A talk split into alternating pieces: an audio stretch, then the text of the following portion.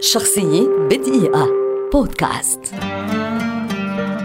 أنطوان ملتقى ممثل ومسرحي لبناني كبير ولد عام 1933 ويعد واحدا من رواد المسرح اللبناني والعربي الحديث ومن كبار أساتذة كلية الفنون الجميلة في الجامعة اللبنانية وأحد مؤسسي قسم التمثيل فيها وأحد عمالقة العصر الذهبي للفن والمسرح في لبنان. أطل على المسرح للمرة الأولى عام 1937 بدور مزارع صغير.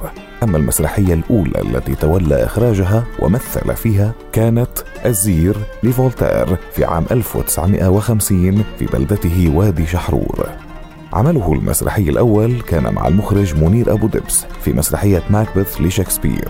الثنائي الذي يعده الكثيرون حجر الأساس لانطلاقة المسرح اللبناني في بدايته الثانية مطلع ستينيات القرن الماضي.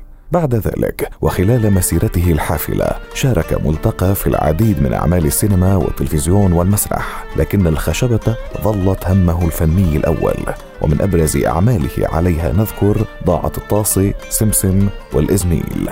من أشهر الأدوار التلفزيونية التي لعبها ملتقى ولا تزال راسخة في الذاكرة الشعبية اللبنانية شخصية القاضي في مسلسل عشرة عبيد صغار عام 1974 تزوج من شريكته في شغف المسرح والحياة الفنانة لطيفة ملتقى ولهما ابن وحيد.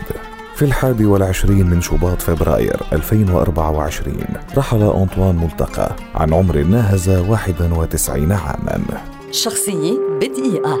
بودكاست.